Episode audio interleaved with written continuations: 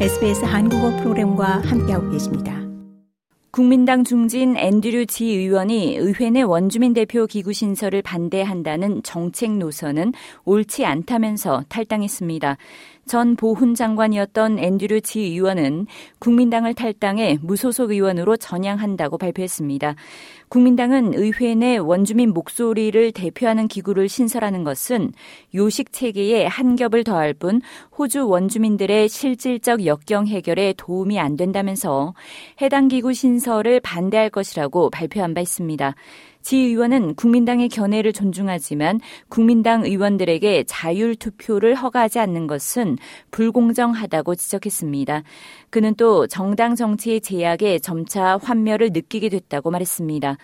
앤소니 아바니지 연방 총리는 지 의원의 결정에 대해 대단한 정치적 발전이라고 평가했습니다. 알바니지 연방 총리는 지 의원의 결정을 존중한다면서 다른 의원들 역시 단합을 위한 이 기회를 놓치지 말 것을 독려했습니다. A voice to parliament is not a radical proposition.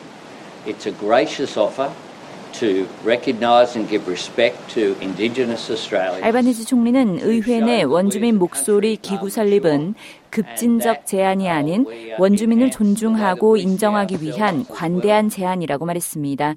이어 호주가 이 성숙한 국가임을 보여주고 우리 스스로를 인식하는 방법을 향상시키는 것이기도 하다고 덧붙였습니다. 지 의원은 무소속 의원으로서 지역구 주민들의 요구에 계속 부응할 것이라고 말했습니다. Prime Minister has already called me today and I had a good conversation with him.